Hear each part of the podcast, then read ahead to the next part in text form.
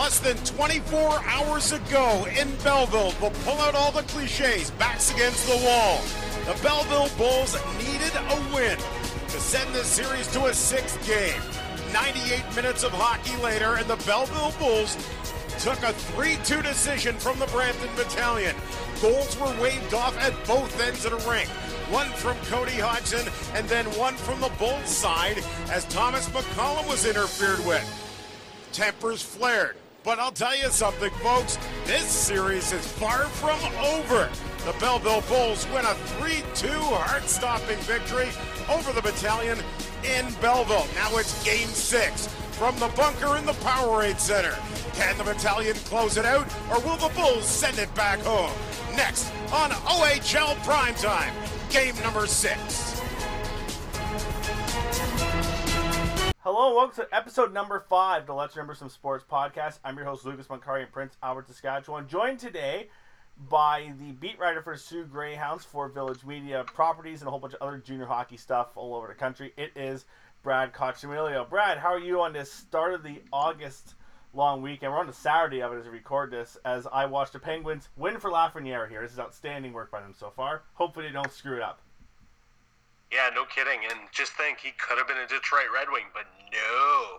Hey, that Got to give every, got to give everyone else a chance to get the first pick. But it provides better content for when we do the OHL prospect episode of the Bag Skate Hockey Podcast, where you decide which OHL prospect you want the Red Wings to take. Where I decide that the Red Wings should try to take Jamie Drysdale or Quinton Byfield if he somehow manages to drop. Instead, they will take Askarov just to get, screw up everyone's mock Yeah, just to throw everything right off. Proud to select Caden Gooley. Yeah. All right, so uh, the year that you chose was 2009. I sent you a list of games, and in a shocking development, not really, you picked Game 6 of the 2009 Eastern Conference Final for the Ontario Hockey League between the Belleville Bulls and the Brampton Battalion. I know why you picked this game, but tell the audience why you picked this game. Well, I mean, you know what? It was a it was a funny thing just because I spent uh, I spent my college years in Belleville. I covered that. I covered a lot of that series. I believe I was at four out of the six games in that series because of um, college life and because of my internship in, in Toronto at the Hockey News. So I was very close. I actually saw a chunk of Brampton's previous series in that playoff against uh, against Mississauga who were then known as the Mississauga St. Michael's Majors, the previous Toronto St. Michael's Majors, now the Mississauga Steel. No, yeah, Mississauga Steelheads. I don't know. It doesn't matter. Are you about to But call them the Steelhawks?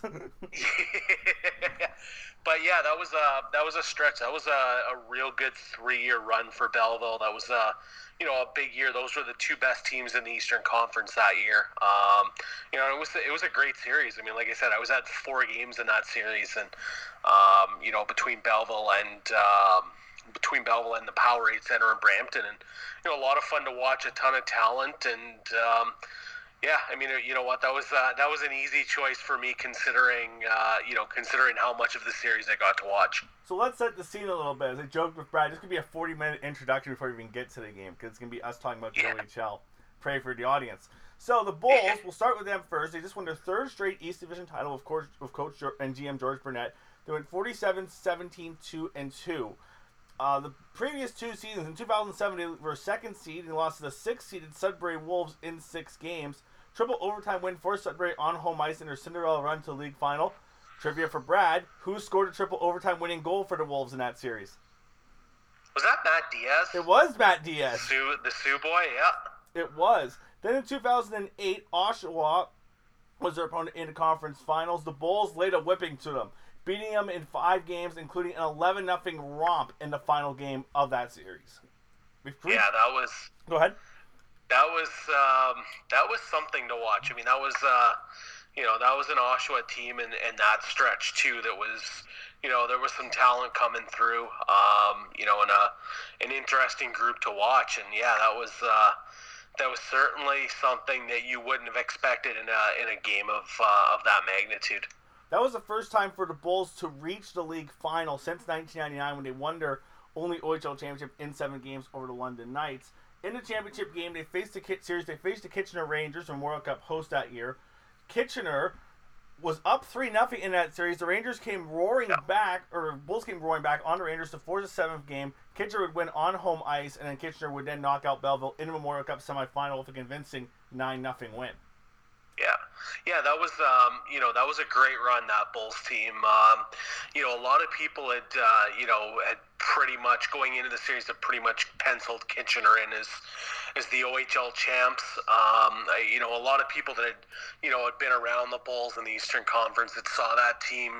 You know, they knew that it was uh, it was a team that probably wasn't going to get walked over. Um, and then Kitchener jumps out to that that big lead in the series, and you know you figure, oh well, it's over. And I mean, I, I remember even thinking in that series, it's you know, and it was nice for me because especially during even during the conference finals, um, just the, with the way some of my time off while I was uh, in school went, um, you know, in terms of between that and my internship, I actually got to see a couple games in the uh, in the Western Conference series with Kitchener and the Soo Greyhounds that year, and I mean, it was you know it was one of those things that that Kitchener team was so good, but um, you know that Belleville team that was that was the year where they you know they truly loaded up. The previous year they had been real good, um, you know, and then uh, and then that that year was the year that they kind of uh, you know decided to go for it. And um, you know again a, a, real fun team to watch a team that you couldn't write off by any stretch of the imagination and you know they earn that uh, even though they get into into the Memorial Cup as um, you know Kitchener is the host that year I mean that was a, that was um you know a Bulls team that that earned that spot I mean that they weren't getting in just for the sake of oh well the OHL needs a second rep. That was a team that that earned that spot.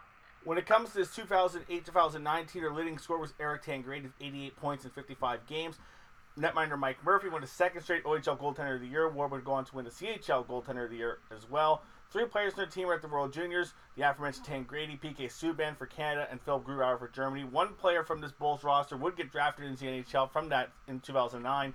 That would be Andy Bathgate at 151 yep. the Pittsburgh Penguins. It's time to remember and not, that, and not that Andy Bathgate. I was gonna say not that one. too, too old for this league. All right, Brad. It's time to remember some trades. Um, we'll go through. I'll go through the trades here, and some of these I'm not exactly sure where some of them and how they ended up on some of the other teams, so they might be wrong. But it's to the best of my knowledge, attempting to guess some of these trades. Anyway. Right. So in order, September 29th, Michael Neal to Sarnia for fifth in 2009. Sarnia keeps the pick, ends up being J.C. Campagna. October 22nd, Stephen Blunden to Ottawa for a 7 2009 ends up being Matt Mose, Josh Mose's brother. Ooh. Nove- little Sault Ste. Marie content in that one. Yep. November 21st, the first big trade by the Bulls. Nick Palmieri from Erie for a third round pick, which ends up in Windsor and becomes Steven Trojanovic, and a seventh, Matt Wildman in 2009. December 16th, Brandon, I'm going to butcher this. Is it Mashinter Mashinter. You know what? And and that's the funny thing is I heard I, I, I and I remember that year there was a few different pronunciations of it. Uh, I I always went with Mashinter, um, but I mean I, I, I don't know that. Uh, at this rate, I don't know that there was a wrong pronunciation. I think, like I said, there was a there was a few, and that turned out that and the Palmieri deal. Um, you know that Palmieri deal, and we'll talk about him during the like during the game stuff itself. But you know he was great in that playoff run for the Bulls that year as well. Those were those were two deals. And Mashinter was a guy who had played on the Kitchener team the year before. Um, that ended up uh, that ended up going on a run and, and you know having a you know having an absolutely outstanding year. So that was a ton of experience in that deal as well. In that deal, uh, along with so going from Kitchener uh, with a second in 2010, more on that pick shortly, and a fourth in 2009. Those were dealt or acquired by Belleville. Going to the Rangers, Tyler Randall. And then on January 7th, Koch is very excited. Luke Pither from the Guelph Storm for Kitchener's second round pick in 2010, which we just talked about. Windsor ends up getting that pick and takes Michael Clark. Yeah, and the, the, the Luke Pither deal. I mean, that was that was one that I, I remember talking to George Burnett at the time, and um, you know when that deal got made, it was one of those things where, and I mean, guys say this all the time, you know, fairly often in major junior, but that was a guy that, uh, you know, that was the guy that George Burnett wanted to draft him when he was coming into the OHL, and I remember, I remember him saying that, uh, you know, in, in some post deal uh, media dealings, and um, that was a guy that George Burnett really liked a lot. And um, you know, I can't blame him. I mean, Luke Pither was was absolutely outstanding for that team. And that was, you know, like I said earlier, that was a team that had loaded up the year before, so they didn't have um, necessarily a ton of assets to make a move. And um, we'll talk a little bit about it, I'm sure, later. But in the post game presser, he talked about the idea that um, early on in the year, that team wasn't sure if they were gonna if they were gonna make the moves to try to make a run. Um, you know, there were some questions in that, but this this move really solidified that team going forward, and especially considering how much they had lost from the year before, and um, you know, Shawn Matthias, Matt Beleskey, um, Adam Perry had I believe 80 points the year before for them coming over from uh, I believe it was London too. Jan Mursak was uh, was brought in in a deal with Saginaw and Nigel Williams. Those two guys were real big for them the year before. So this is a team that needed to add and needed to kind of load up. So getting getting these three guys, especially up front, considering the offense they had lost, was was massive. As for the battalion, they just won their second straight Central Division title, 47-19, 1-1, with coach and GM Stan Butler. The previous season, they lost to the Barrie Colts in five games, uh, this is a team that never made it to the conference final. Uh, in their previous closest attempts, in 2001, they lost in five games to the Erie Otters in the Western Conference. Uh, 5 4 in that final game. Jay Harrison tied the game with 113 left, and Brad Boyes won it with three seconds to go. They then lost to the Toronto St. Michael's Majors and then the Mississauga St. Michael's Majors in 03 and 04, and then the Barrie Colts in 06. That 08 series, by the way, that was the first round of seven upsetting a two back in 2008. Yeah, I, you know, and it's uh, again Stan Butler. One of the things that that stood out for me from him, his post game presser. Someone asked him about, uh, you know, the idea that they finally had kind of got the monkey off their back and got through to a conference final and going to a league final. And um, you know, he said that just shows how hard it really is to uh, to get to that point. And um, you know, let's face it, not a lot of teams have uh, have that opportunity. There are a lot of teams that have gone a long time without uh, without being able to get there. And it, you know, it, it was a credit to that uh, to that Brampton team. They were very good on home ice, and they took advantage of it and got themselves to uh, to a league final. It's like the O is a good league or something. Anyway, the Yeah, no 08 the 08 09 season. Uh, leading scorer was Cody Hodgson, 92 points, 53 games. Hodgson was OHL and CHL Player of the Year. Evgeny Grachev was Rookie of the Year. That led to an eventual change of how the Rookie of the Year works in the OHL because Right. he was like the last year in the league eligible guy. Um, World Junior talent, Grachev was there. Cody Hodgson had 16 points in six games to lead tournament for Canada. John Tavares had 15 points in six games, was tournament MVP. Guys that were drafted that year, Matt Duchene, third overall to the Colorado Avalanche, and Matt Clark, 37th overall to the Anaheim Ducks. It's time to remember some more trades. Brampton made a lot of trades, especially late in the trade Yep. season. Uh, October 23rd, Chris Beauchamp to Sarnia for a fifth in 2012. That fifth, Nick Paul. that worked out Yeah, okay. some some would say that turned out okay. Derek, I'm gonna butcher this. Grigorsak, Grigorkak. How do you how do you say that name? He didn't play in the games. This is the only time he's gonna get mentioned here. So Yeah, and, and, and you know what? And it was funny because he was an '89 birth year, and I had to look that up because um, I, I remembered his name slightly. Um, but yeah, I mean, you talk about a guy who didn't see much ice. Um, he probably saw the least ice in the entire series out of either team. Um, yeah, I mean, you know, uh, Derek Gregorak. Um, I think that's how you say it. Mhm. Yeah, I, I mean, an interesting deal for a guy who, um, you know, like you said, didn't play, uh, didn't play much and, and didn't see a lot of ice in the series. and it's a free agent pickup too from Bra- Peterborough. So it wasn't like they got him like had to do a waiver claim and trade a 15th round pick or anything like that. But anyway. Right. We got lots of Greyhounds connections coming up here. A pair of trades to Niagara. Josh Day from Niagara for Michael Hassan Chop. That's for Grant and Brett. uh, and a third in 2009, Andrew Fritsch. Which turned out, uh, you know, talk about a guy who had a good career in the league, right? He's, uh, you know, he turned into a veteran guy, had a couple, uh, had a good stretch with the Greyhounds as well. Uh, also, Andrew Merritt from Niagara for fifth in 2011. That ended up in London, who take a Subban, Marcellus Subban. Uh, January 8th, we're starting to get to the big ones here. On the 8th, Matt Kang from Kingston for the rights to John Hughes, former first overall Yep. pick, who's playing for EC Salzburg at the time, and a fourth in 2010.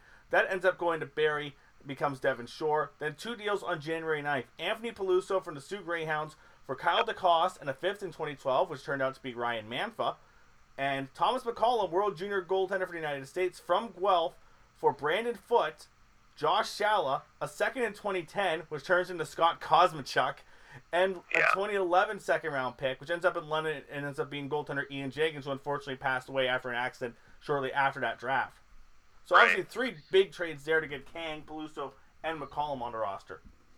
Yeah, and I mean, it, it's funny. Like Anthony Peluso is a guy who, um, you know, you you call him the Cy Young guy just because he's the guy who put up uh, he put up good goal numbers and his assist, his assist totals not quite as high. Um, but you know, he was a guy. He was a physical presence. He played uh, he played on the a lot on the top line in this series with Cody Hodgson and Evgeny Grachev.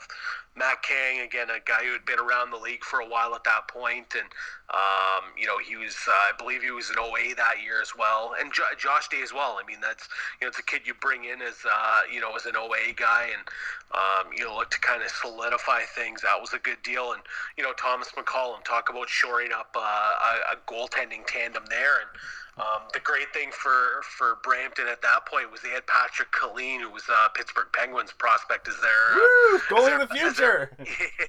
as their backup that year, and um, you know those were two guys that were a year apart, so that was some good experience for him going into uh, going into the following year as well. So um, I mean, you know what, great job by them, and that was a team that uh, you know they graduated Corey Emerton the year before, uh, Bobby Sanguinetti the year before.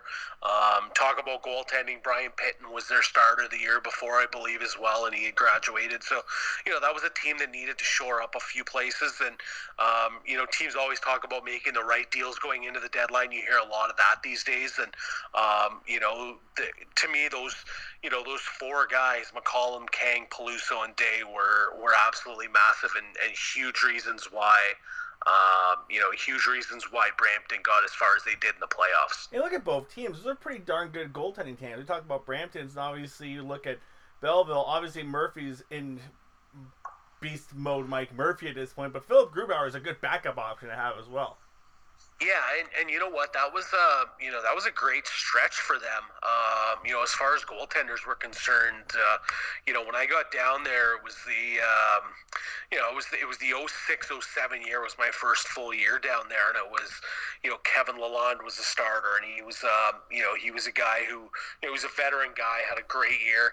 He gets hurt at Christmas time. He actually fought. Uh, he actually got into a fight um, while I was back at home for Christmas, so of course I missed the goalie fight. But um, he got into a fight with uh, with a kid from Erie, Jonathan Laniel, which was actually Let's remember some guys, ladies and gentlemen. Yeah, so it was it was it was two French goaltenders, and they um, you know they went at it, and, and um, Lalonde end, uh, ends up breaking his hand in that fight, and and so Belleville, you know, I, I believe Murphy came in for a couple of games. Ed Pasquale, who uh, went on to play pro, was with the team for for a bit, and you know, like you said, this was kind of Mike Murphy's time to shine. Um, was this playoff run, and um, you know, he was a guy over a couple of years who was great, and then you know, and then Grubauer was real solid for them uh, as well the following year, and then ends up uh, eventually ending up in, in Windsor through trade, and uh, you know, goes on to have a you know a big stretch there as well. So like their goaltending stretch, there was about a, a four or five year stretch, give or take, that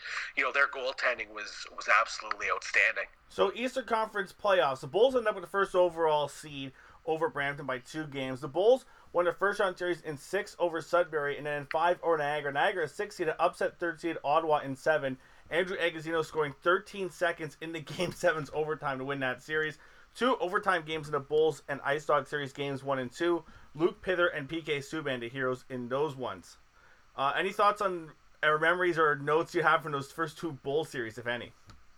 Yeah, you know what? I mean, that was uh, you know that was a good start, uh, obviously for them. Um, you know, it wasn't uh, the thing for them is it wasn't it wasn't easy, um, but it was it was two series that you know didn't necessarily they didn't come out of either of those series banged up either, um, which was which was relatively important at that point, right? It's uh, you know that's the whole that's the whole hope of going through the OHL playoffs. You look at teams that win as they come through it relatively unscathed by the time they get to uh, the conference final and the league final. And for uh, for Belleville and you know Brampton as well, both teams got through the first two rounds of the playoffs and you know didn't really have any major injuries. Um, you know that Ottawa loss in. Um, you know, early on there in the, in the opening round to to Niagara that that was big. I mean, that was a good Ottawa group as well. They had Logan Couture on that team who had uh, you know a real big year. That was uh,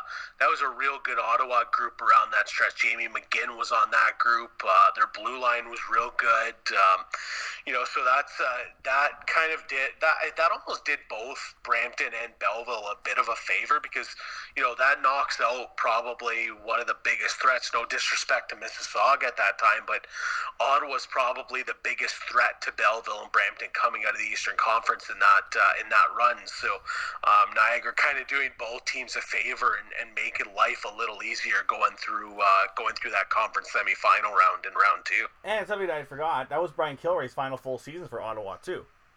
It was. Um, you know, it's a lot of fun stories about him. I've heard a lot of great stories about him. He. Um, you know, he was a, he's a great guy. I mean, we were fortunate. You know, we've been fortunate that you know he's still he's still around the league, and you know he he stayed around and um, you know has done things. You know, and has been involved in different things. So it's it's good to have a guy like him around the league, and uh, you know the league is uh, the league is a better place with guys like Brian Kilrea around. That's for sure. As for the battalion, he swept the Petes. Game two overtime winner for Anthony Peluso, and then one in six over Mississauga. Uh, in game four, that was a win in overtime for Mississauga. Had tied the game, 35 seconds left. Then William Wallen, the overtime hero there. Mississauga had won their first round series in five over Barrie. Games four and five were both overtime affairs. Darren Archibald had won to keep Barrie's playoff hopes alive. Then Devante Smith Pelly, a triple overtime winner for the majors. Of note, Niagara and Sudbury were one point ahead of Oshawa, who obviously traded away that Tavares kid, to make the playoffs. Kingston were 13 points back. Yeah, and that and the interesting thing about that Brampton Mississauga series probably probably the closest road trip for a playoff series in OHL history. Mm-hmm. Um, considering those rinks are, and this isn't even any stretch or any joke. Those two rinks, the Powerade Center and what was at that time known as the Hershey Center in Mississauga, those two rinks, parking lot to parking lot, were I think just barely under ten minutes apart. Um, you literally come out of the parking lot of one onto a main street, drive about eight minutes, make a turn, make another turn, and you're in the parking lot for the other. So, probably the shortest road trip for a playoff series ever. So, how's the Western Conference going, you might ask? I'm glad you asked. It's all chalk so far. Of note, Kitchener was 10 points back in the playoffs after winning the Memorial Cup, or winning the OHL title as Memorial Cup host, right. and then losing to Spokane, who broke the trophy in the Memorial Cup yep. final. Uh, so 10 points back of Owen Sound for the last playoff spot. The Soo Greyhounds were 25 points back. Damn yeah, it. that was uh, that was an interesting year. Damn it, cousins. Um, first round, Windsor sweeps Owen Sound. London five over Erie. Saginaw in four over Guelph. Games one and three, double overtime wins for the Spirit. Jack Combs and T.J. Brodie. And then Plymouth in five over Sarnia. Game two, overtime hero Matt Carey with a hat trick. Windsor then beat Plymouth in six. London in four over Saginaw. So that's where we got going into the Western Conference Final. And now it's time to talk about my favorite playoff series ever in the OHL. Windsor five games over London. Every game went to overtime. Spitfires yep. reached the final for the first time since winning it all in 1988 as the CompuWare Spitfires. The close they had been since then a five game loss to Erie in 2002. Of those games, 4 3 in Windsor to start off series. Ryan Ellis, overtime hero, two goals and an assist. 6 5 London game two at the John Labatt Center at the time. Phil Varone, the Phil Varone, the overtime hero. John Carlson, two goals and an assist. Um, then we have game three, which was won by the Windsor Spitfires. Eric Wellwood. I almost was going to say Kyle for a second. I'm like, no. Yep. No. ben Schutron. Sorry, Lucas. Wrong Wellwood. Um, ben Schutron ties it with 151 to go. Ryan Ellis, two assists. John Tavares, one goal and two assists in that one for the London Knights. Still feels weird saying it's a London Knight. Anyway, um, game uh, game four in London, five four Windsor. Andre Loktionov, the overtime hero. Dale Mitchell, goal and two assists. And then Eric Wellwood, again the overtime hero, is Windsor wins the series game five. Uh, Ryan Ellis with two assists in that game. Fun fact: that series is the first time I ever heard Mike Stubbs call a game.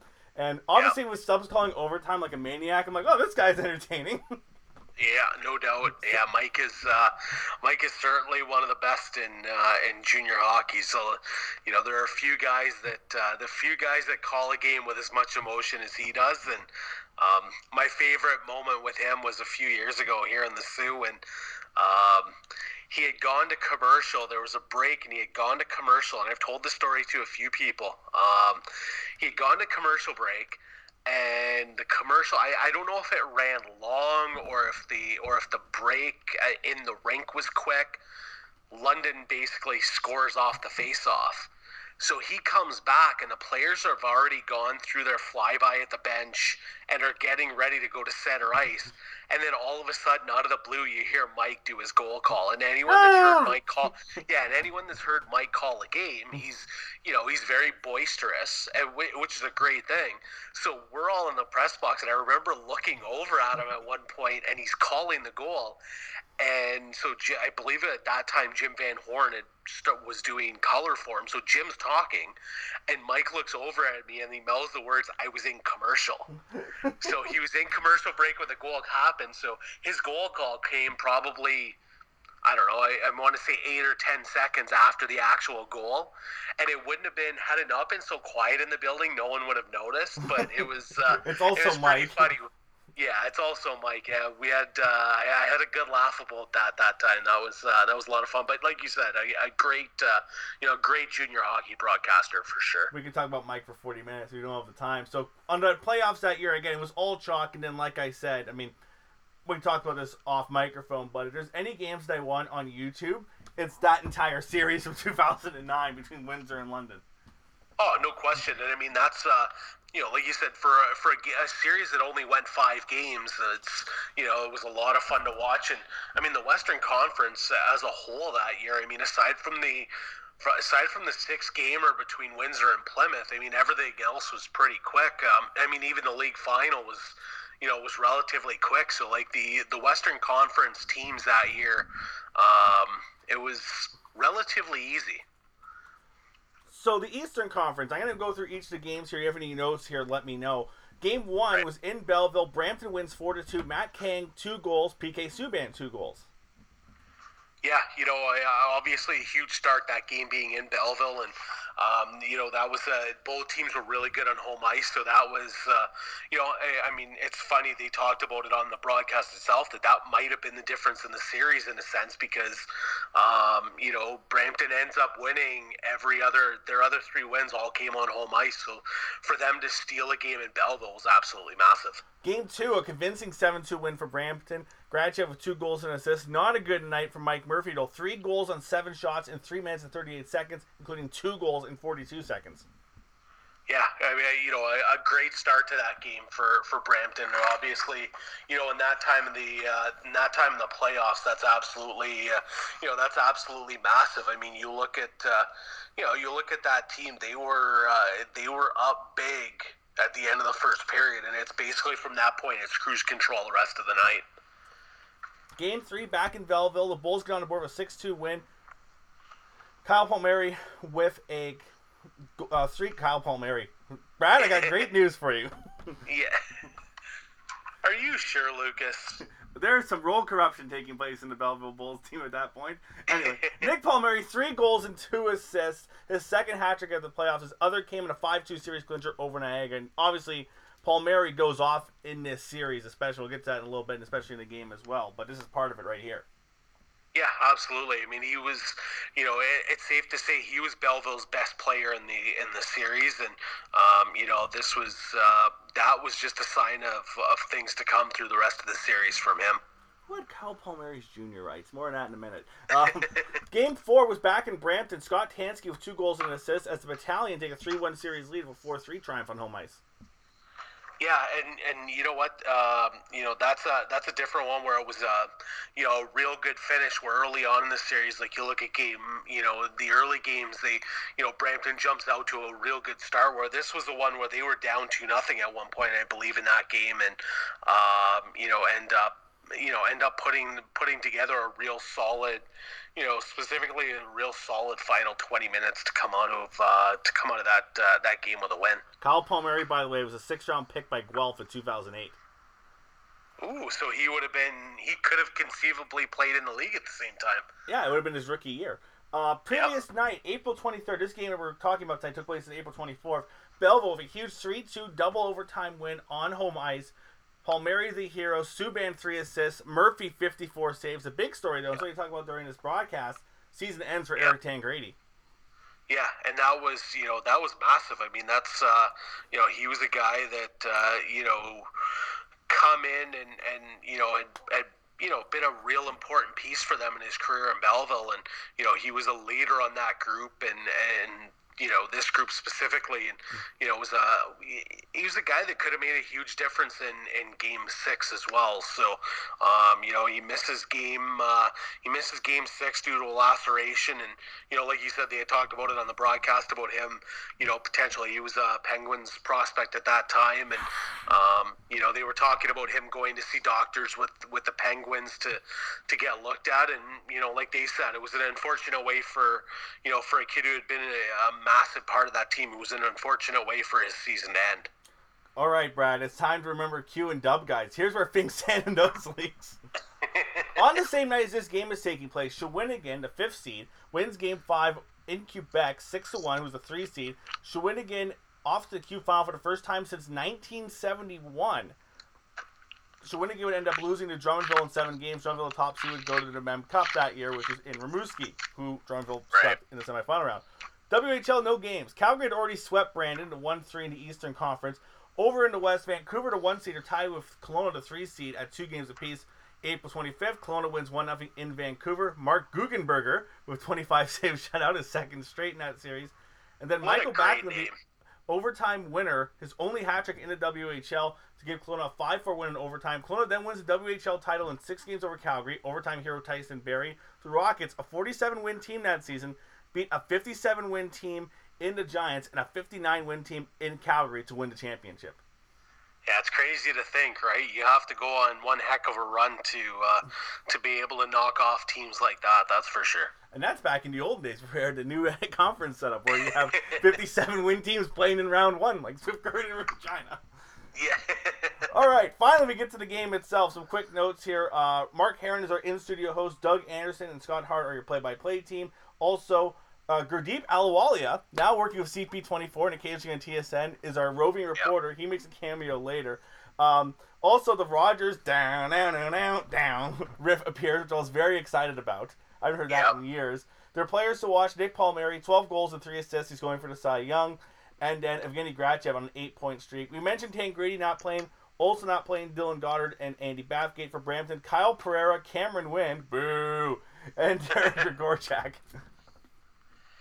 Yeah, you know, it was uh, again, it was you know what for me it was fun watching it because it's you know, like I said, I'd spent you know this was the last of my three years covering that team, um, you know, pretty extensively. I had a great working relationship, uh, you know, even as a, as a college student, I had a great working relationship with that group, and um, you know, I had a lot of good, uh, you know, I had a lot of good relationships with the with the players in terms of interviews and stuff. So it was fun to it was fun to go back and, and watch this group and um, watch some of these games and like I said, watch games of guys that you know I spent the better part of three years covering pretty regularly. Well, it's taking us 30 minutes. We're finally going to start talking about this damn game. early on, it's Brampton comes out flying.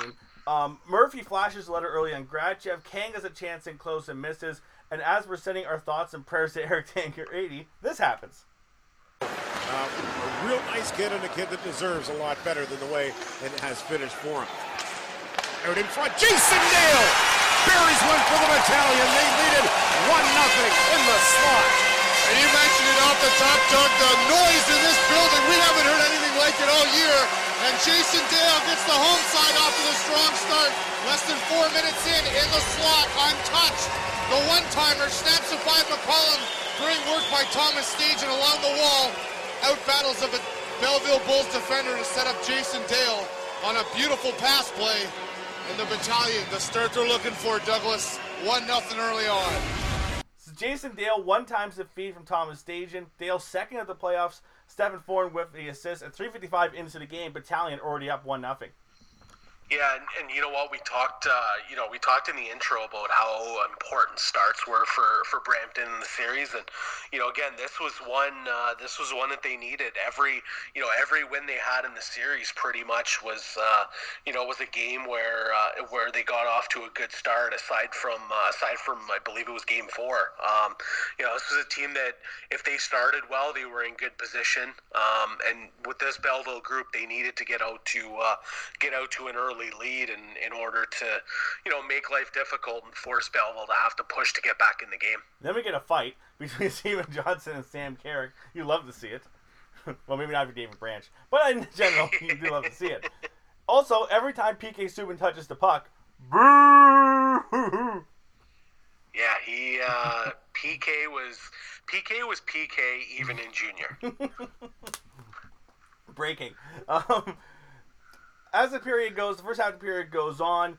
Uh, the Bulls, it's a lot of chances from the battalion. Uh, we have a couple yep. power plays here. Uh, Pageau's call for tripping on Thorn. Graduate point shot to stop by Murphy. Kang has a nice chance halfway through the period. There's a kick save by Murphy. Then uh, Bell with the first real good chances. Mashinter with three chances stopped by McCollum Tanaka before him. Cross checks are called on Albert and Tansky. A 5 on 3 power play for the Bulls 11 13. Lots of passing, but the Bulls don't do much. Then Luke Pithers apparently called for tripping. I even the booth were like, um, okay. It looks sure. worse on the replay, but real time, like, oh my god. yeah. Yeah, there were a couple of interesting, uh, and like both ways, there were a couple of interesting calls in that one that, uh, in the game that just kind of left you looking and thinking, um, sure. By the yeah, way, we can go with that maybe. Shout out, as I, if it at this point, we're doing the replay. Shout out to the Mandarin for being the sponsor for this broadcast. Right? How many times does the Mandarin logo pop up on screen during this broadcast? Like, I, I might actually go back and count it because it must have showed up like 30 or 40 times in the game. I was going to say, if you're not from Ontario, you're probably like, what the heck is the Mandarin? Yeah. Anyways, so the Bulls are um, on the penalty kill here, and then this happens. Over, Peluso out to the front of the net, and right there to take it away and whistle it around the glass is Luke Judson, but it doesn't come out as Josh Day gets over to help out. Peluso from the side of the net, takes it in the skates, lost control of it. Peluso trying to get away from Subban, back to the point. Hodgson to Day, his shot to the front of the net, hits the body, they score! Matt Duchene on the power play! 14 seconds left in the penalty to Luke Bittner, and the battalion take a 2 0 lead. Josh Day's shot goes off of PK Subban, ends up right on Matt Duchene's stick. That's not what you want. Duchene was 11 for the playoffs. Day and Hodgson with the assist. 14-47 on the power play. It's 2 nothing Brampton. And the biggest thing there was the fact that, um, you know, and they talked about it on the broadcast itself, but Brampton's power play had really struggled for a stretch. I, I think, it was like 2 for 21 or something ridiculous like that going in. Yeah. Sorry, 2 was, for 28. I mean, that's even worse than what I thought it was. Well, and that's just it, right? So you know, for them to get a for them to get a power play goal in the first period was absolutely massive, and you know it'll come up later too that they get another one later in the game, and um, you know, I, again, absolutely massive to that point, and to get a, a two nothing lead, and um, you know, with the Belleville team in terms of how much offense they still had left with you know with guys like Pither and Cameron, and you know how good Palmieri was, and um, you know even with Tangradi out, this is a team that was still good offensively. So to have a you know to have a two nothing lead in the first period was huge. We also get a trivia question after this. What's the longest game battalion history? It was the night before, so I hope you got that right. battalion with two more good chances for the end of the period. Grachev goes through the crease. The shot goes through the crease in the back end. Then Duchene has this tremendous rush down the wing, feeds the over the yep. Thorn, but he can't convert. That ends the period. 2 nothing Brampton. Shots 13 9 Belleville, which surprised me a little bit because it's a lot of the things we talk about here, other than those three Mashinter chances, it's all Brampton with the really good chances.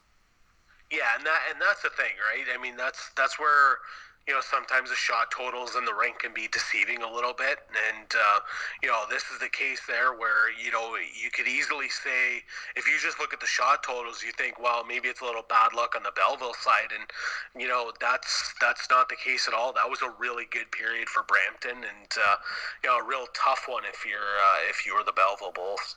We also get our interviews in between here. We have some nice Bulls content for Brad, Sean Lalonde, Sean Lalonde, yep. whatever you want to call him. And then Sean Beauchamp Lalonde, as he was known uh, when he was drafted into the league. And then We have a Jim Sandlak cameo. Yeah, that was that was a great interview.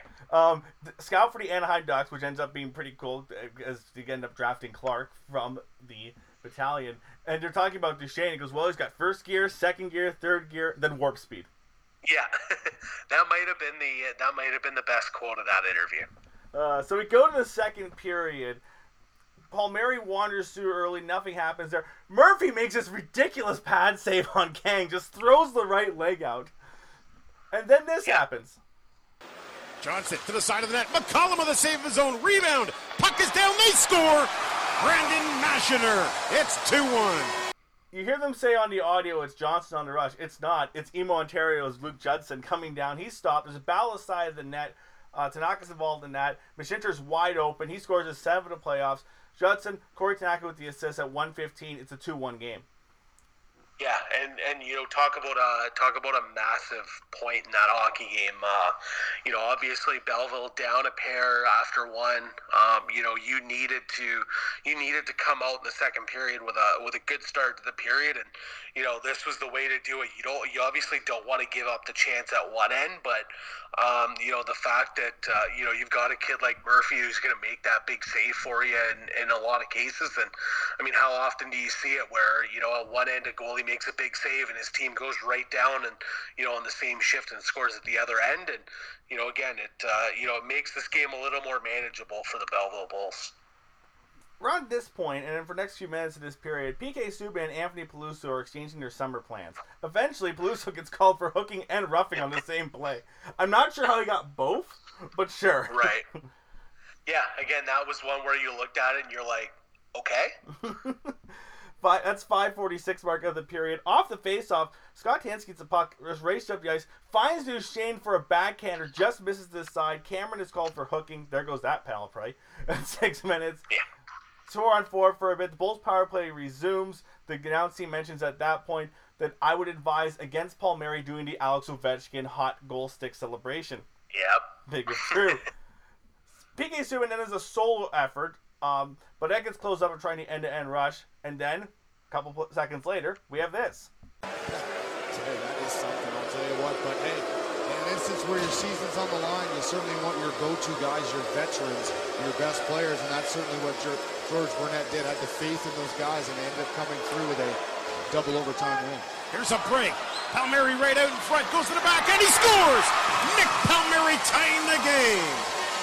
PK waits, moves up a little bit, then kind of lobs it up, ends up on Paul Palmieri's stick of a breakaway goal, his 13th, Subban and Mike Murphy with an assist on the play. Yep. 9.34 into the period, it's now a 2-2 game. You know, and we talked about it earlier. I mean, that's uh, you know, that's a Belleville team that's you know they were tough to stop when they got rolling, and we saw that a little bit in this one, where you know once they got a little bit of confidence, they started playing a little better, got a couple opportunities, and you know, getting that early goal in the second period was huge, and um, you know, uh, a team that you know once they got settled in, they uh, you know they looked real solid, and um, you know again getting back in the game, uh, you know at this point was massive because you still got a, a ton of hockey game left. Right on, about a minute after that goal, Steven Johnson trips Thomas Stajan off the faceoff. That's not allowed, apparently. No matter for the Bulls, so that gets killed off, and that allows the Bulls to do this a few minutes later. Subin Picker, Canton rather, pitches up. Canton puts it behind the net. Erickson goes after it for the battalion.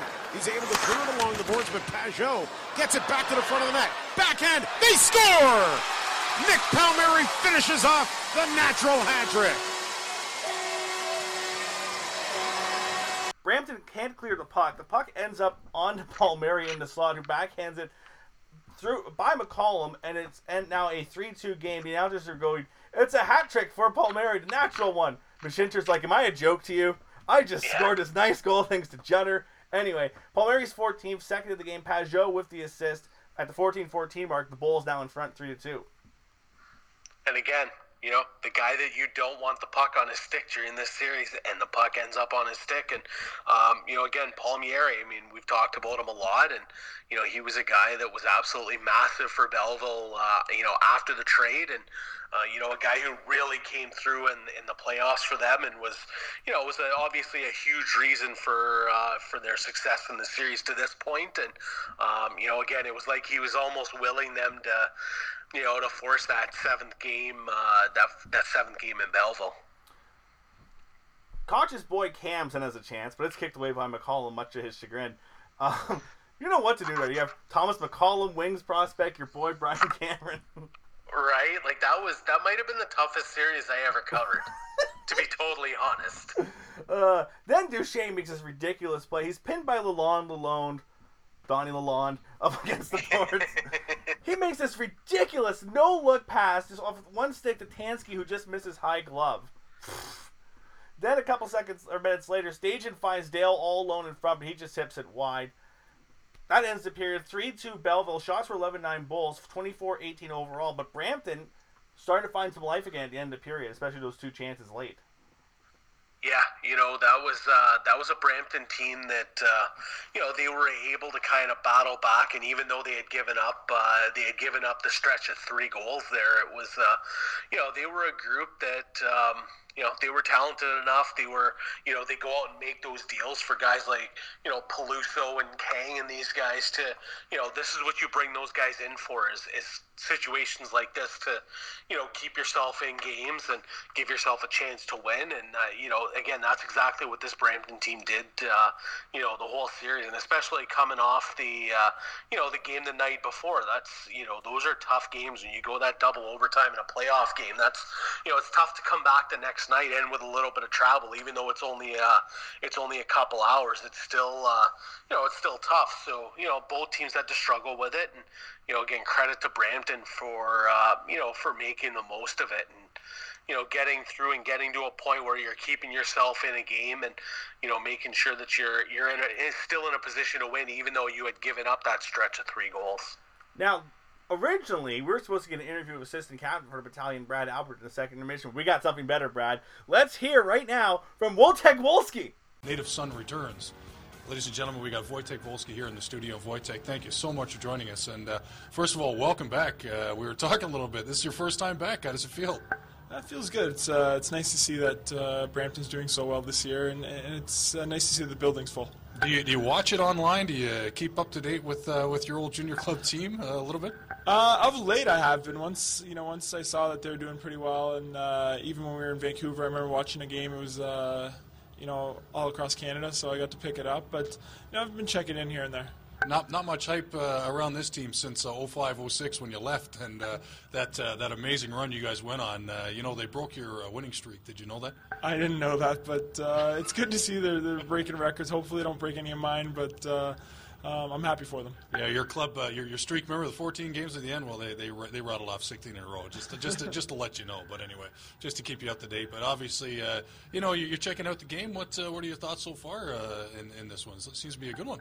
Yeah, they're playing really well. Um, I, I think you know they got to capitalize on those power plays, and, and they've uh, obviously taken some penalties that they maybe shouldn't have. But um, I think they're going to have a good third, and, and then they'll probably uh, end up winning. Wolski thinks the battalion are going to come back, Brad. Could he be a prophet? We'll find out here in the next 20 minutes. Ooh, watch tech. also, we get some talk about the CHL awards that just been handed out. Chris Terry, who is from Brampton, named Humanitarian of the Year. Some kid by the name of Ryan Ellis, or as I like to call him at this point, Reen Eels, named Defenseman of the Year. He was okay, I guess. Yeah, there was uh, it, that was that was a good stretch of you know, like that that season there was a ton of high end talent in the league. Like whether it was draft eligible or you know guys that aren't even drafted, there was a lot of high end guys. I mean, there is every year, but you know that little stretch there, the league was uh, was a lot of fun to watch just because of the high end guys. Give me, I'm to look up here for as we're talking about the defense because they mentioned that too. It's like, well, PK had a really good year, but listen, Ryan Ellis had a really good year. Like Windsor has a lot of. Oh, another thing I found interesting. We're talking about the goaltending. Like that could be the situ- situation that decides the series. The better goaltending than in Windsor. Andrew Engelage, come on now. Just because Mike Murphy and Thomas McCollum are in this series, what have they ever done? Uh, they never did anything. All right, so top scoring defense in that year: Ellis at 89 points, John Carlson and PK Soon with 76 points. I'm gonna butcher this. Rob Quiet had 67 points for Oh, yeah. Then you had 64 points for Cameron Gaunce, 63 points for Delzato, Calvin DeHaan at 63 points, and then you have also 50 points Mark Caddick, Lalonde, and TJ Brodie. Not bad. Yeah, some would say that was a decent, uh, decent group of defensemen. Akeem Alou is listed as a defenseman here on Elite Prospects. I think that's an error. But anyway. I think that might be wrong, guys. wow, I missed this. Anyway, third period. Brampton comes out once again. Uh, Dale finds Hodgson 18 seconds in, but it goes wide. Duchene has a couple of chances. Tanaka's called for cross checking 52 seconds in the period. He shoves Thorne into Murphy because they were expecting this to be the booth was expecting this to maybe be goaltender interference. And you see behind that Tanaka Right. just basically just shoves him in there. Anyways, Battalion are on the power play here to do this. Josh Day to Cody Hodgson. Hodgson hangs onto it. Back up top. Tansky couldn't get the shot away. Rebound, Kang. Duchene scores! Matt Duchene tying the game on the power play. It's second goal of the game. It's 3-3. You talked about how important it was here, Doug, in the opening five minutes of the third for the battalion to come out with a response after a very, very, very lackluster second period, and they get their second power play goal of the night, something that's been hurting all over the place. And Mike Murphy just simply got caught out of position there. I think he got thrown off a bit, really, on the Tansky whiff. He kind of fanned on it. Murphy moved over in that direction. Puck ends up working his way back to Matt Duchene, and really, he had an open side there to put it by Mike Murphy. But Matt Duchene, you talk about having a hot stick for the battalion. His 12th of the playoffs, Matt Duchene gets the battalion back on even terms. Huge, huge goal in the third. And the crowd back into this one. Tansky fans on the shot, and then Duch- puck ends up on Duchene, who's all alone in the slot. Murphy's already committed to the one side the net, so he can't come across in time at all. Duchene's 12 for the playoffs, second of the night, assist by Kang and Tansky, 203 mark. We're all tied up again. Yeah, and that was, uh, you know, like you said, that's a tough spot for, for Mike Murphy. I mean, just the way that play ends up uh, playing out, so to speak. Um, you know, uh, uh, terrible situation for a goaltender, just the way it, way it ends up, and um, you know, a tough position, and it starts, uh, you know, what turns into another really good final 20 minutes for uh, for Brampton here, and and starts a, a really good stretch of, you know, pretty much seven and a half or eight minutes um, for Brampton to get themselves um, into a real good position in the second half of the uh, of the third. About 40 seconds or so after that goal, Kang is called for hooking. My notes say, my goodness, why is that a penalty? Yeah, again, that was another one where everyone questioned it, and you were like, "Sure, yeah, um, okay, yeah, I guess that was a penalty. We'll go with that." It's been a while since I've seen some good OHL refing, let me tell you. you can interpret good however you want here. Cody Hodgson with two great shorthanded hands here, stops and then just shoots it wide. Battalion kill off the penalty. A couple minutes later, this.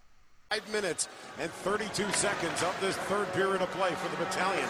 That's been the difference. It's 25-25 on the Royal LePage shot clock. On the far side, pass through the middle. Mackey lets it go. McCollum out of his net to play it. He got caught.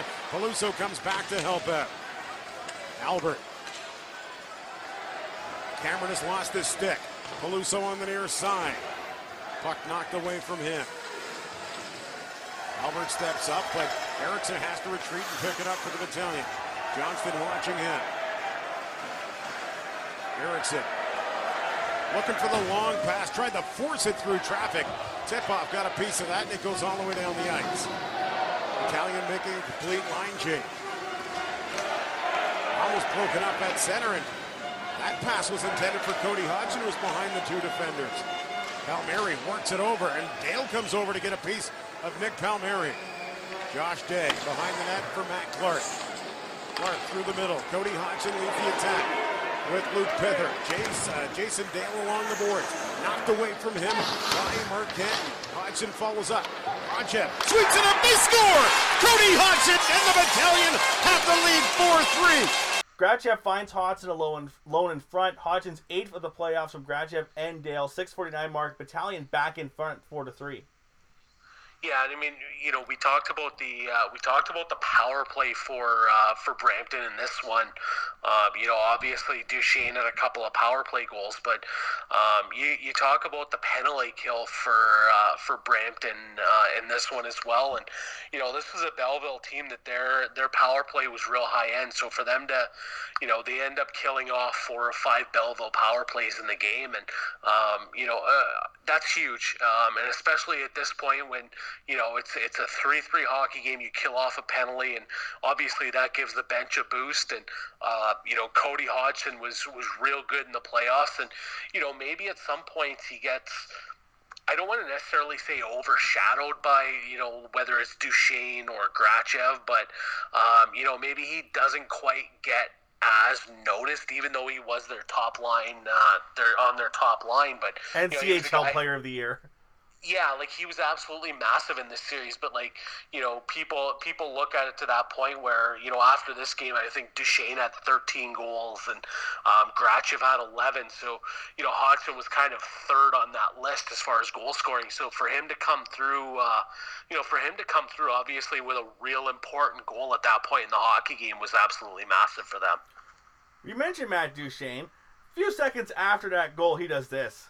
And how many times, partner, have we talked about not letting your foot off the gas, though? No question about it. And the Battalion fortunate to get it revved back up again here in the third. Thorne puts it in the corner. I mean, don't take your foot off the gas for the last 12 minutes. Duchene out of the corner. Sharp angle shot. They score! Matt Duchene with the hat trick. The Battalion lead by two. 5-3. What a play by Duchene coming out of the corner. And what a turn of events. And Matt Duchene, absolutely, you talk about putting the pedal to the metal, Doug. Matt Duchene bringing it tonight. The hat trick, and we see some hats flow down here the ice at the Powerade Center of the battalion. Three unanswered here in the first seven and a half minutes. 726 if you want to get real specific with it to make it a 5-3 hockey game. And while the hats come down, you see the Bulls hanging their heads a little bit. They're going to want to regroup this veteran squad. But what an absolutely gorgeous effort from Matt Duchene, Doug. You said it. And he ends up being able to squeak that pass and a 30 second shot through McCall, uh, through Mike Murphy. I don't know what to say. There's stuff I can say, but it's not family friendly. Comes out of the corner, just snipes it by Murphy. 13th of the playoffs, third of the game, hat trick at 726. Hats are flying. George Burnett calls a timeout, obviously. It's a good time to call one. It's 5 3 Brampton.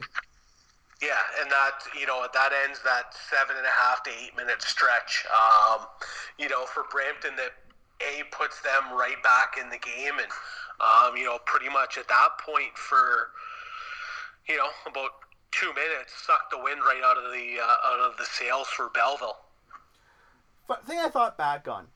Right around this time, we were talking about the draft that year, and obviously our buddy Jordan now is an Islanders fan, so they went lottery there. He's like, oh, he's going to get Tavares. Obviously, Hedman was available that day. But you're like, man, I I take Duchene over those guys. Watching this game now, I'm like, Brad's got a point.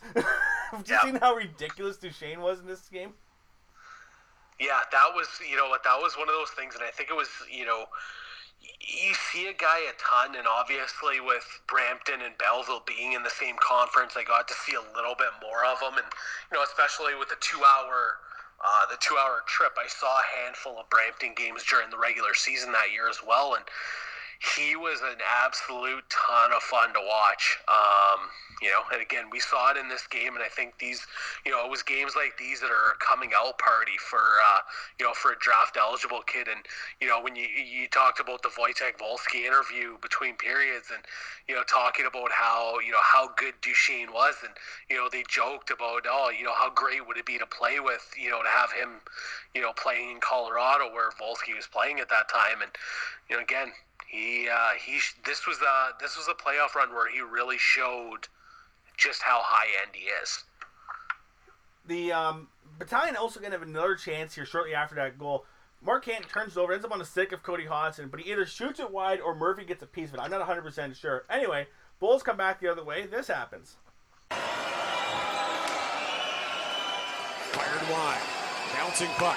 Mashinter keeps it in, gets the return pass out in front. Backhand, he scores! It's 5-4. Brandon Mashinter with a huge goal for the Belleville Bulls. Really nice give and goal, pl- give go play between Mashinter and Luke Judson.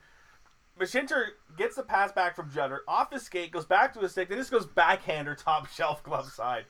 You know, just a casual goal a playoff game. Well, and that's and that's just it, right? That's you know those are the moments that you bring a guy like him in for. I mean, obviously he was, you know, we mentioned earlier he was part of that Kitchener team the year before, and um, you bring in that experience for moments like this where you know you're down a couple, you need a goal, um, you know, and obviously, you know, you look at those guys. It's uh, you know, again, a veteran guy that gets you uh, that gets you that goal, and um, you know, even you know, even Luke Judson is a younger guy had a you know, and had an important night for them. Uh, you know, in this one with a couple of assists, and that uh, you know, that pair. I mean, Judson's in on on you know both Mashinter goals, so um, you know, and a guy that didn't get talked about a lot either was Corey Tanaka, who was basically running against Duchene and Hodgson a lot of the night. And you know, talk about a talk about a tough task. It's like which guy am I, you know, am I going against the 13 goal guy in Duchene at this point, or the nine goal guy in Hodgson at this point? So, you know, he had a tough one too. But you know, credit to credit to Mashinter. I mean, that was a guy who was brought in for for these moments, and he came through at an important time to get Belleville back in the game. We mentioned part of the goal scoring race. So Mashinter's eighth, second of the night from Judson and Sean Beauchamp Lalonde at the 9:21 mark of the period. Luke Pithers called for a high stick on Duchene 11-16. That gets killed off. And then a wild Warren Rychel appears out of nowhere, being interviewed by Gurdeep Ahluwalia, who's trying to get like billboard material or bulletin board material all through this interview. I'm like, what is happening? Yeah, there were. Uh, yeah, he he didn't back down with the questions, and and you know Warren Rychel's not a small guy, and he's not a weak guy by any stretch of the imagination. I've interviewed him. He's not a guy I want to piss off during an interview. and not saying that that Gurdeep was, but um, yeah, he was definitely. Oh, who do you want to face? And um, The Greyhounds. you know, questions like yeah, and, saying, and that's where that's where if you're Warren Rychel, maybe you throw in a curveball and just be like, no, you know what, I don't want to play. you Or know, pull, we, for, like the, we forfeit. yeah, yeah, like pull out the Cam Janssen kind of just random answer to, to a couple of those questions. It throws the interview off, and it's pretty entertaining for everyone else. Who do you want to play? North Bay. Uh, anyway, oh look, the Habs are on a power play here. This could go perfectly for a Lafreniere sweepstakes. This is gonna age terribly. He ends up in Edmonton in three weeks. Anyway, anywho, uh, so we get back going after that Rychel interview. Tansky with this really nice no look backhand to Grachev, which is stopped by Mike Murphy with 4:38 left. Then Gotch gets really excited. It's a two-on-one rush of 152 to go with Brian Cameron and Luke Pither. Cameron takes the shot and doesn't feed it to Pither, and it's saved by McCollum. Yeah, talk, but again, talk about two guys that you want in that situation, right? It's you know if you're gonna have any two guys on the Belleville roster going in in that situation, and you had a choice, those are two of probably out of the forward group themselves. Those are two out of probably the four guys that you want going in in that situation. You thought our intro to the podcast was long? Had they had scored, this would have been a 20 minute analysis from Brad on that play. Look at Cams. Look at Pither. anyway, Murphy leaves the net around 90 seconds to go. Bulls are trying to get the equalizer.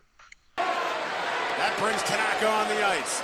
Bulls doing everything they can to tie this game up and send the series back to Belleville. Out in front, Grachev picks it up. Tansky tied up in his man. Grachev brings it to center. Wheels it past. Grachev's got the open net. Can he slide the puck in? He certainly can! Six to four, Battalion lead it. A buck six left in the third period of play. And what a head of steam by the Russian Doug. He got that puck and he was not going to be denied as he scooped the puck down the boards, went straight through the battalion defender. I thought at first the angle was a little too sharp for Grachev to get it in, but a great shot, sharp angle, a little over a minute to go. The crowd here at the Powerade Center rocking as we see it right here. How many times have we seen that this season when he just bullies his way through defenders? And he didn't just slide it into No, no, he went an exclamation point.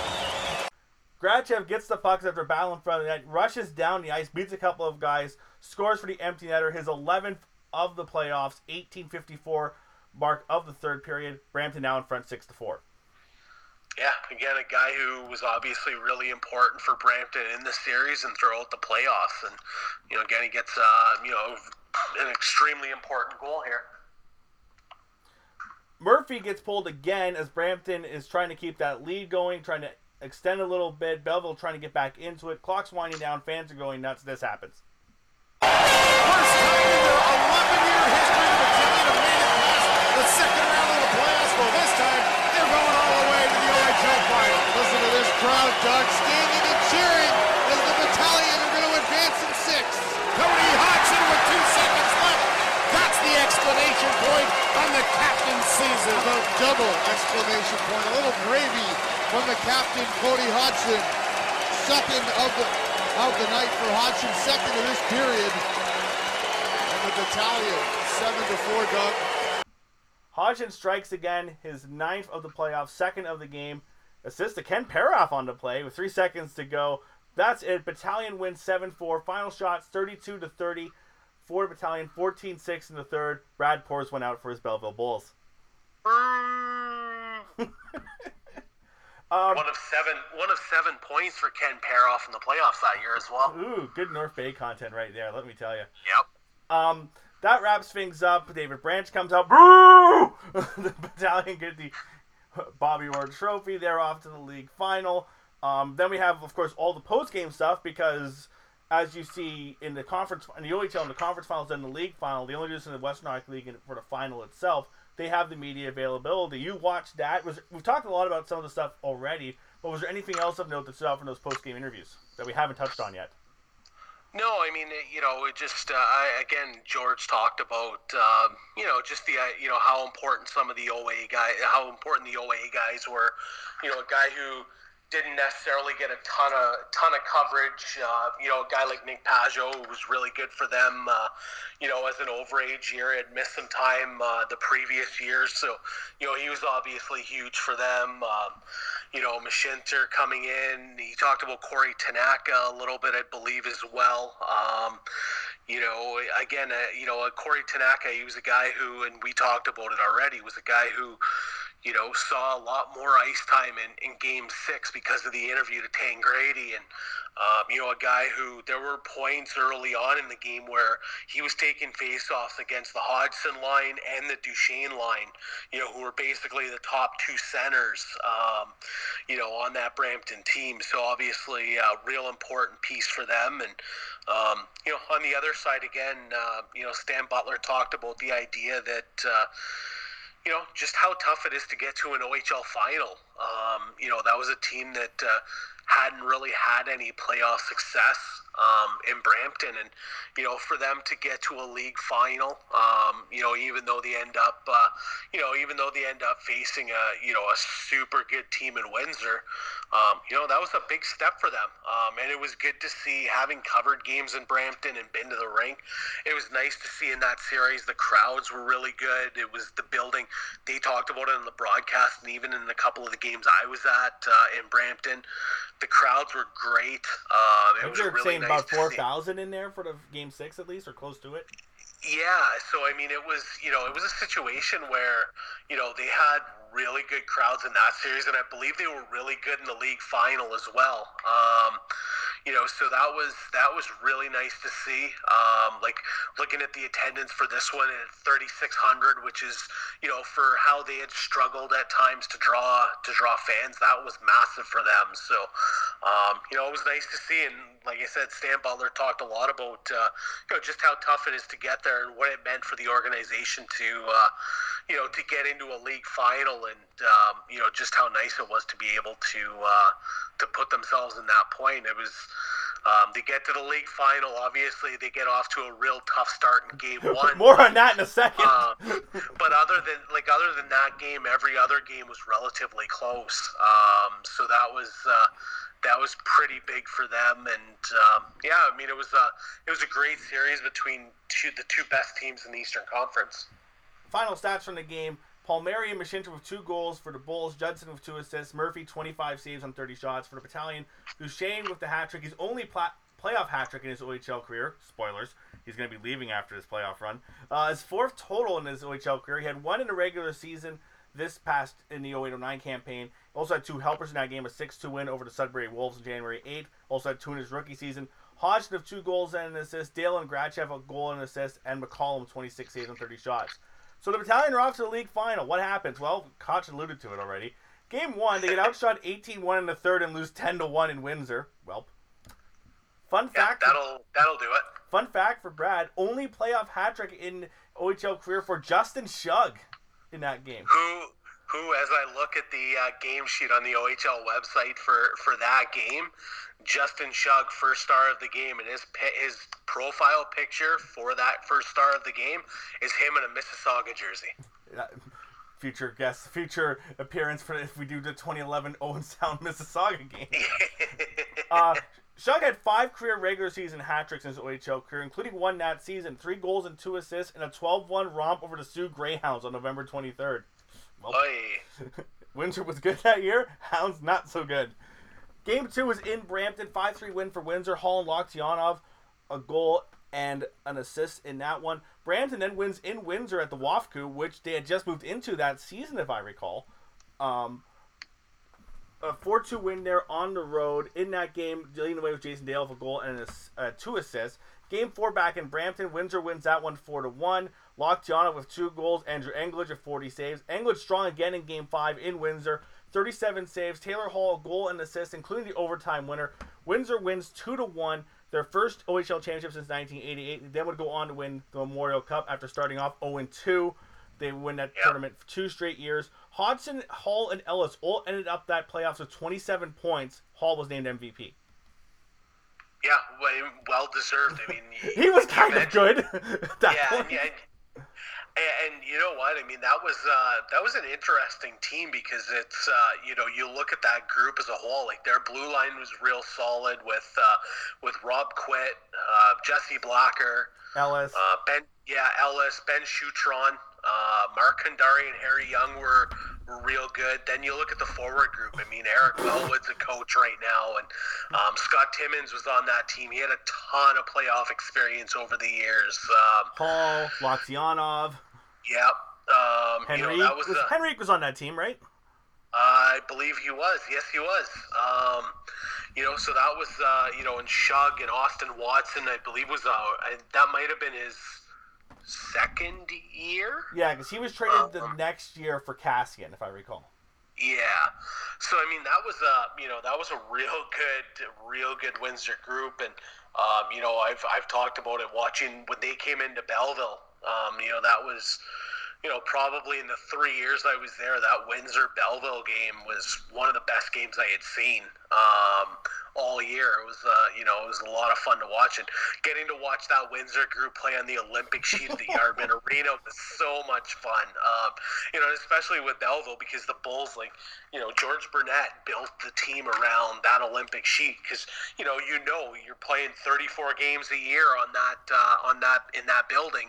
You know, take advantage of it, and you know that was a that was a Belleville team that was super good at home. Um, you know, and they were they were good on the road. And I mean, again, that was the difference in the series was the fact that you know Brampton stole a game in um, stole a game in Belleville, and you know that was a Brampton team that you know out of 30 you know 30 odd home games they were 29 4 0 and 1 so um, you know 34 34 home games they only lost you know they only lost at home five essentially five times four in regulation. And you know even in the even in the playoffs they had only to, you know going into the OHL final I believe they had only lost one playoff game at home. So um, you know that was a, that was a good Brampton team uh, you know and aside from aside from game one against Windsor um, in the league final that was uh, that was a team that you know got to a well deserved league final. And um, you know again I, I'm sure if you ask anybody from Windsor in that group, they'd say that even aside from the opening game in that series, that was a that was a tough series to play. So let's look ahead to what happens to these teams. With the battalion, they lose quite a fair chunk of guys. Grachev goes pro with the Rangers. Duchene gets picked third overall, ends up with Colorado. Dale ends up in the ECHL of Utah and Bakersfield. Kang ends up in the ECHL of Las Vegas and Johnstown Chiefs, baby. Yep. Clark goes owned the Chief? Oons, Oons. Good old Slouchall reference. I Have to get one in today. I don't know. Uh, Clark, Thanks. we mentioned, goes to Anaheim. Palusa to St. Louis. Day ends up at St. FX. Erickson goes back to Sweden, plays for IF Bjorklöven, or Borklöv. I'm not sure exactly how you say it. Something silent in there, I'm sure. Gregorczak ends up in the or Tigers in the OJHL. McCollum turns pro with the Wings. Their only real trade of anybody from that group was Merritt to Ottawa, an offseason trade for a 7 in 2010, which ends up being Emerson Verrier. Uh, the battalion edged out Kingston in seven games in 2010 and lost to Barrie, a damn good Barrie team in 09-10. More on Yeah. that Barrie team got in a minute for Brad. Um, that season, Hodgson had a back injury and missed almost the entire year. He had 20 points in 13 regular season games, 10 points in 11 games. They would then lose to Niagara in the 2012 quarters. Their last real run in Brampton, they would move to North Bay after 2013, 2012-13 season. Yeah, that was um, you know that was a group that uh, you know again it, it's tough when you go on a run like that. It's it, it's not always easy to to battle back and have a you know have a good year. Um, you know, Belleville was lucky that you know that three year stretch they were able to you know they were able to add and they were able to keep themselves in a position for three years to you know to have some solid teams. And then we saw a drop off uh, a drop off for them the following year after uh, after losing to Brampton as well. Along those lines, let's go through that. Eric Tangradi goes to the Penguin system. Subban ends up in Montreal. Tanaka goes to St. Mary's University. Mashinter to San Jose system. Palmieri to New Jersey system. Pajot to St. FX. Delic ends up at Queens. Robert Stella cameo. There he is making an appearance. Yep. Murphy Murphy ends up in Carolina. And then we have some trades. There's a lot to go through here. Pithers dealt in the summer to Barrie. Uh, in that deal, the Bulls get back their second in 2012 and 13, which are used for Daniel D'Souza and Jake Bricknell, and Plymouth's third in 2011, which ends up in Starny and becomes Davis Brown.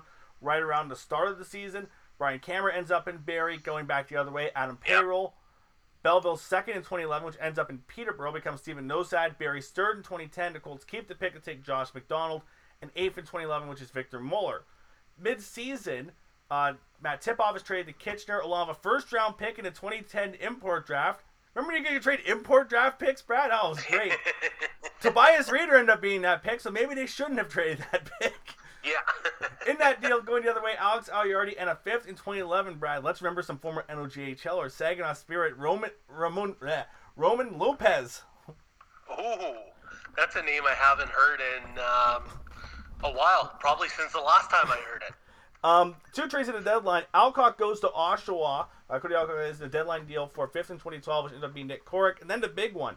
Stephen Johnson, Mark Canton, and Philip Grubauer, and a 15th round pick in 2013, which the Bulls kept and used to take William Ward, go to Windsor at the deadline for Richard Panik, Paul Bezzo, Austin Broussard, Owen Sounds third in 2010, which ends up being Daniel Outschiller, who never reports to Bulls, is later dealt to Oshawa, plays for Jenny's. Right. A second in 2012, which ends up in Guelph, becomes Kyle Locke. Windsor seventh in 2012, which ends up in Kitchener, becoming Ty Learn. And 15th in 2011 and 13. The 11th pick goes to Plymouth, somehow ends up being Matt Miller. And the 13th goes to Kingston and ends up being Cameron McConnell. The Bulls missed the playoffs in 2010. Their last real run before moving to Hamilton was in 2013, winning the East Conference in the regular season, but losing to the Barrie Colts in seven games. The Bulls would end up moving to Hamilton in 2015. Yeah, I mean, you know what? It was, uh, you know, again, a great run, and um, you know, again, I've touched on the the three year stretch for that group, and um, you know, it was it was good to see. And you mentioned the the, the Cameron and Pither deals to, you know, to Barrie. That uh, that Barrie team was absolutely wild that following year. Um, you know, Alex Burmistrov was on that team. Kyle Clifford was on that team. Pietrangelo ends Um, up there after World yeah. Juniors. Yeah, um, Stefan Della Rovere was that was with that group. Um, you know, that was um, that was quite the group. Um, you know, they again Ryan O'Connor was on that team, and in a roundabout way was tied to the Jack Campbell trade between Windsor and the Soo as well. How long do you want a- this show to be? yeah, because of a pick that was traded between Windsor and the Greyhounds that ended up getting traded to Barrie like six days later, or by Barrie six days later, and it's it, it's another day and another show that you know is probably going to last us about six hours. So, but yeah, a great great Barrie team, and um, you know again it was unfortunate that things kind of went south for uh, for the Bulls as far as um, their time in in Belleville, but I mean again the city city ends up putting a ton of min, a ton of money into the Yardmen Arena, which is I believe CAA Arena now, and um, you know with the with the Belleville Senators, and you know the facility. Look, I haven't been down there myself, but um, you know, judging by the pictures, the facility looks great, and you know, it's good that that uh, it's good that that city's got uh, got some hockey to, to support there. That's uh, a lot of great people down in that area, and you know, again, I enjoyed being around that team and covering that team for three years, and um, you know, this was uh, this was a real good group, and you know, George and and you know Jake Grimes did a did a great job with that group, and you know on the other side Stan Butler. I mean, again, it's you know he's a guy who's been around you Major Junior forever, and uh, did a great job with that team, and they did a you know a real nice job putting uh, putting a good group together to get to the OHL final. And then again, when they go to North Bay right after too, two really good years in 14 and 15. Now, before Right. we get to just la- wrap up this game, thinking about this earlier, especially with like this Brampton team, but more so with that Belleville group. We've talked a lot about, I know G and I have, about teams that don't win OHL titles. Maybe what are some of the best that never won. We talked about that Barrie team, the Mississauga teams. There's a couple Yep. of really good Greyhounds teams from this decade that did win the league championship. You can go on down the list, even in other leagues too, like the Dub, some of the Moose Jaw Regina teams, and that kind of thing. Where do you think this these Brampton, especially this Brampton team, especially more the Belleville team, kind of fits in with that group? Because I think you can make a case with some of these Belleville teams, and even that Brampton team, there should be higher up there for those really good teams that didn't win anything. Yeah, and you know what? I mean, I, I look at, um, you know, again, this Belleville group, the 08 09 group was really good, but like I look at the previous year. Um, The 07 08 you know, team. Yeah, which was probably the year was probably out of those three teams was probably I would say personally was probably the best out of those three teams. Um, you know they make uh, they make a couple of deals during the year. Um, you know to add uh, to add some guys. Mike Murphy was was great. Parker Van Buskirk was their backup goaltender, and you know he was a great backup goaltender for them. Uh, Ed Pasquale was their third goalie that year. They're always um, Ed Pasquale as your third goalie. Well, and that's the thing, right? Like he was, uh, you know, that was his that previous year. That was his rookie year. So the 708 year was his rookie year. Um, you know, and he ended up when they made uh, they made a deal and end up Parker Van Buskirk ends up coming in to be the backup. Van Buskirk was an 88 birth year, so he was a 19 year old, um, which basically left Pasquale as their backup uh, or as their third second backup, so to speak. Um, you know, their blue line, Mark Canton was a rookie on that group, but they bring in Nigel Williams from Saginaw on a big deal, and he was great. Um, Mursak, you know, you mentioned. Yeah, Nick Pajot was real good in limited time due to injury. Mursak was, uh, you know, Mursak was outstanding. They picked up Keaton Turkowitz in a in a deal that year, and he had a, you know, he had a good little stretch. And Adam Perry was an 80 point guy in that, you know, with that group after coming in. Um, and that's, you know, and we haven't even touched on the guys that were already there, and you know, and Tangradi and Cameron and Matt Bolesky was was a veteran on that team. He was an PK. 88. He was an he was a 19 year old on that team. Sean Matthias was a 19 year old on that team. Um, Corey Tanaka was a 19 year old on that team. Like that was probably out of those three groups for me, that was probably the best team out of the three. And um, you know, again, they were one game away from winning an OHL title that year. Um, you know, and it would have been well deserved. That was, uh, you know, like I said, uh, for me, I think that was probably the best team out of the uh, out of the three. Um, those three years that I was down there. Stay tuned, like in 20 episodes, when Koch comes back on, I debate the 15 18 Greyhounds. You want to see a riot. Anywho, Yeah, some would- some would say those teams were pretty decent too. stupid, sexy McJesus. Uh, when it comes to the 20 to this 2009 Game Six uh, of the Eastern Conference Final, though, Brad, a question I ask every guest after each watch these games: Do you think this is a game that's worth going back to revisit? A hundred percent. Um, you know, I, I look at, you know, just the talent level. I think in the in this group was, you know, was well worth it. Um, you know, when you think of, you know, we've talked a lot about them already, but you talk about Hutch and you talk about Duchene, you know, Grachev, and you know, um, you know, you look at the other side where you've got, you know, a guy like Pither who was never drafted. Um, you know, Ends up signing by the Flyers prospect. that next year when he goes off and Barrie.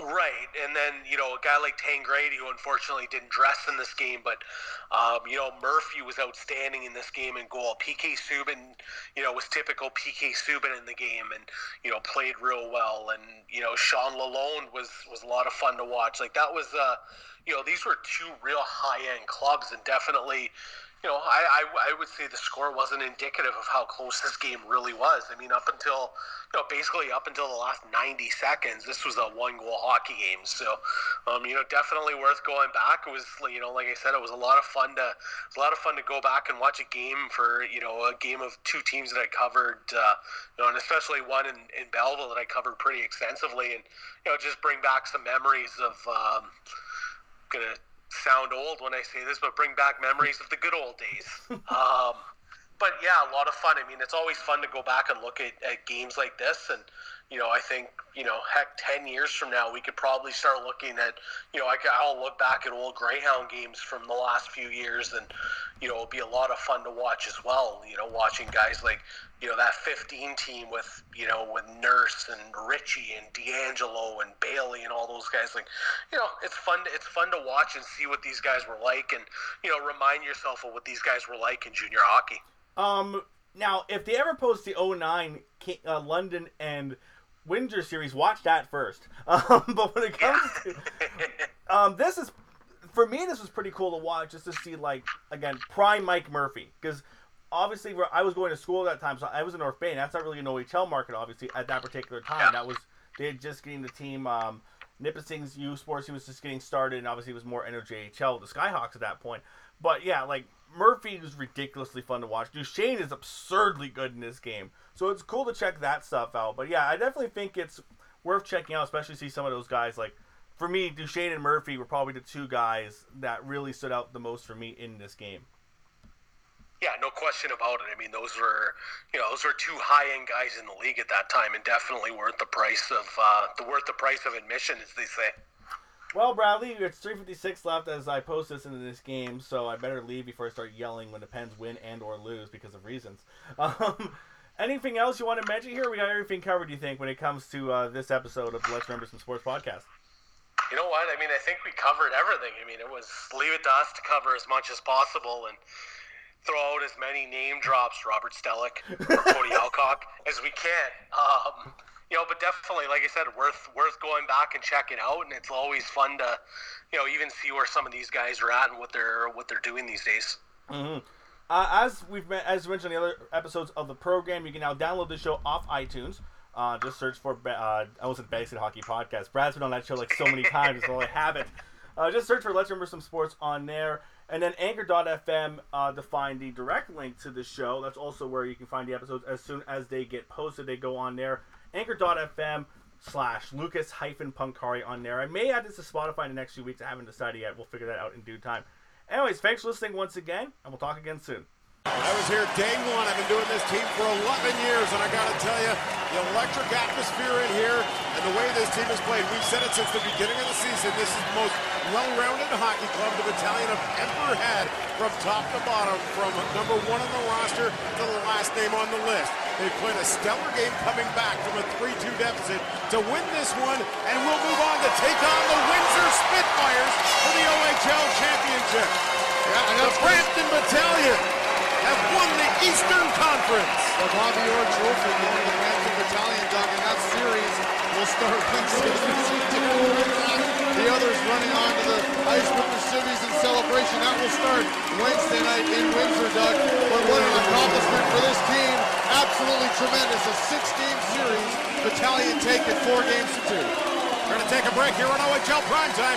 Coming back with more as the Battalion win the Eastern Conference.